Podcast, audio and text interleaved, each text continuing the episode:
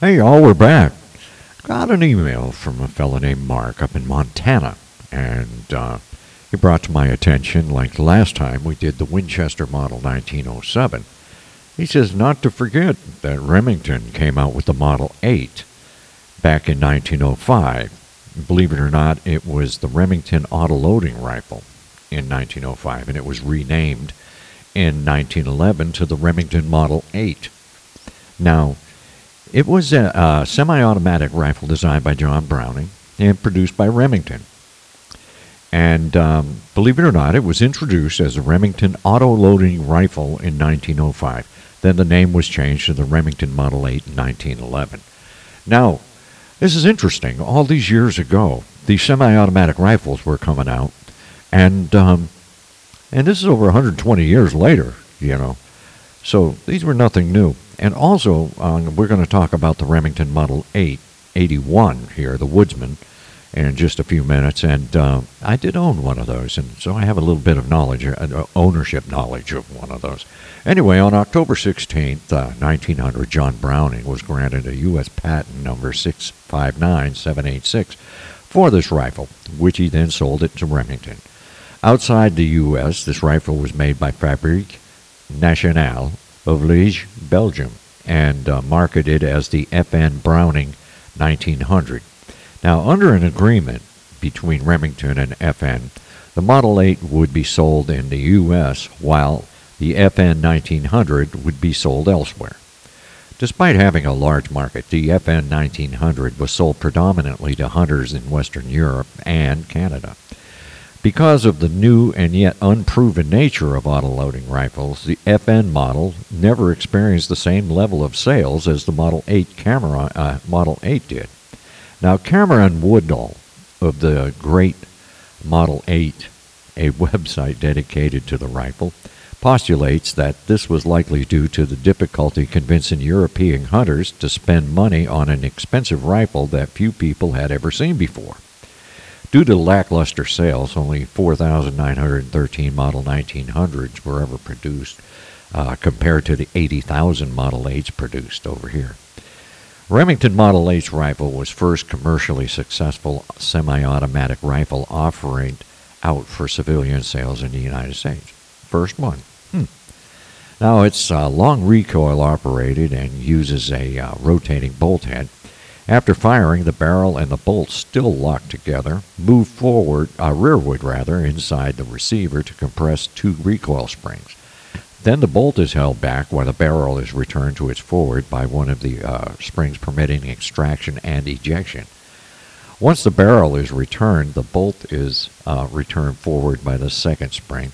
In doing so, picks up a fresh cartridge from the magazine and chambers it. The Remington Model 8 uh, has a fixed five shot magazine and a bolt hold open device which engages the uh, after the magazine is empty. And it takes down, uh, it's a takedown design, meaning that the barrel and receiver are easily separated with no tools whatsoever, allowing for a smaller package for transport. Now, Remington created four new calibers for the Model 8 uh, 25 Remington, 30 Remington, 32 Remington, 35 Remington. And these cartridges were all rimless designs to allow for reliable feeding from the box magazine. The Model 8 was offered in five grades of finish. Now you had your standard, special, peerless, and expert and prime premier, and was first uh, the first truly reliable, high-powered semi-automatic rifle ever commercialized in 1906. I get this. Hundred and some years later. And wow. Anyway, the primary market for the Model 8 was uh, sport hunting. The uh, Model 8 was used uh, as a police gun, modified to use uh, detachable extended capacity magazines, among other changes. While often thought, by whom, I don't know, to not have seen use in World War I. But it was used, uh, the French aeronautic uh, militaire in very small numbers. They would use them on the small planes during World War I for the backseater to shoot back, I guess. And it's noted that the rifle of choice of the famed Texas Ranger uh, Frank, Frank Hammer. Now, Hammer's rifle was a customized 35 Remington Model 8 with a special order 15 round magazine from uh, Petmecky's sporting goods store in Austin, Texas. It was a shipped serial number 10045, and this was just one of at least two Model 8s used in the ambush of Clyde Barrow and Bonnie Parker. The rifle was modified to accept a police only 20 round magazine obtained through the Peace Officers uh, Equipment Company of St. Joseph, Missouri.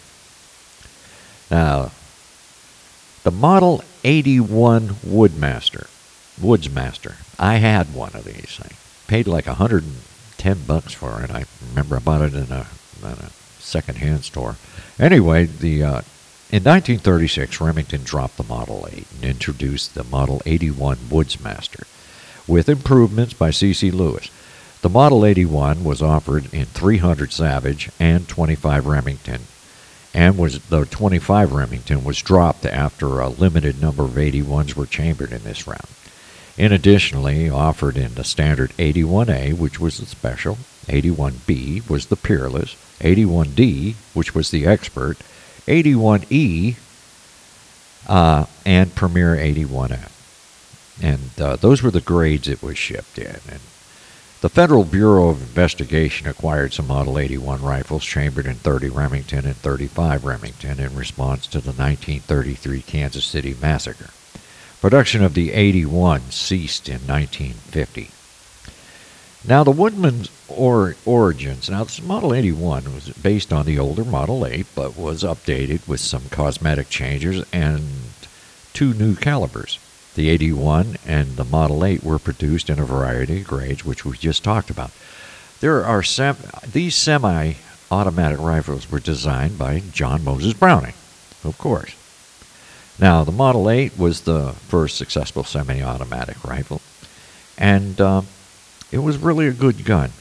Now, some woodmasters found their way into the hands of the police with detachable magazines, notably Frank Hammer and they had a love for this rifle, and uh, it was really a very versatile gun. Model 8 and later 81 were most certainly some earlier earliest examples of what would become the modern fighting rifle. A few of them were even used by the French, which we just talked about. Now, I knew very little much about this 81 Woodmaster for a Model 8 or the Model 8 prior to purchasing the one that I had. I knew its uh, I knew about its FBI usage and Frank Hammer's angle. And, well, along the way, I discovered the gun has a fascinating operating system. The Model 81 uses the long recoil operation, the system uh, more common in shotguns and rifles, and you can see the same humpback receiver design that we see in all the A5 series. Now, when the rifle fires, the barrel and bolt move together inside the receiver against a pair of springs. The bolt stays rearward and as the barrel is then returned forward and recoil springs, same as the uh, Model 8. As the barrel moves forward, spent cartridge is extracted and ejected, and the barrel is locked into place. The bolt return for the second spring and picks up the next round. Okay, so that's what we talked about, and uh, but it's different. But it it's different, but it works. But uh, it also makes for a heavy gun at about 8 pounds without any accessories on it. The barrel is encased with a shroud to protect it and ensure reliable operation. now, the, the sights are mounted on the shroud and are old school, pure old school on this thing. And the top of the receiver is open to allow ejection. Okay, it's to a side mounted scope, you can put it on there. Uh, is a necessity because, you know, it gets it away. But anyway, the gun has a massive charging handle, and that's an impressive feature of this whole thing. And uh, it's very, it's the size every semi-automatic shotgun should wear. Now the safety. Now this is a point I want to make. The safety is very AK-ish. It looks like uh, old Mikhail Kalashnikov was certainly influenced by this thing. If you don't believe me, look up a woodsman and check that charging handle and let me know what you think because that's the first thing came to my mind and I saw this thing. I haven't seen it for years, but I finally dug it out and holy crap, look at this. Anyway, another impressive feature for such an early semi-automatic rifle is the last round bolt hold open. Uh, to send the bolt home, you have to depress the follower, pull the bolt slightly to the rear, and let her go. Anyway, the Model 8 and 81 series rifles are also takedown designs, allowing you to carry it in a small bag, you know, a smaller package. And uh, this allows it to be small enough for a SBR type AR case. You know what I'm saying? Anyway, the wood furniture is nicely textured, and the, the Woodmaster is big, heavy rifle. And between the gun's weight and its operation, the gun eats the recoil from a 300 Savage uh, easily. It's quite comfortable to fire, and uh, 300 Savage ammunition is still easy enough to find. High-end hunting rounds are available for about a buck, a buck fifty a round, and it doesn't seem like uh, FMJs are too common on it. It is an American classic. This is a pretty interesting gun. And uh, even though this classic had an ugly facelift, it's still a sweetheart. Yeah, I oiled it up, and it ran like a clock for uh, 60 rounds of ammo. And I know that it's not much of a test, but the ammo is expensive. And uh, I don't need to rely on this gun for home defense, so I'm not concerned with uh, a 500 round reliability test right now. Sights are simplistic, but they function just fine within 100 yards. And I have uh, taken it out. I probably have to post a picture of this old bastard just to get it out there. But anyway, I plan to make this. Maybe I'll take a deer hunting one year. I don't know. Anyway, they, uh, it is a good gun, but what struck me on it when I dug it out, dusted it off, I said, Jesus, I had never really noticed, but this thing, safety looks just like it come off an, an AK-47. Look up that thing, the Remington Woodsman, and uh, tell me what you think. But anyway, that's about it for today. Uh, you got any bitches, gripes, or complaints, feel free to drop me an email at gunsmoke at yahoo.com. That's G-U-N-S-M, smoke, at yahoo.com. All lowercase, please. So until the next time, y'all take care.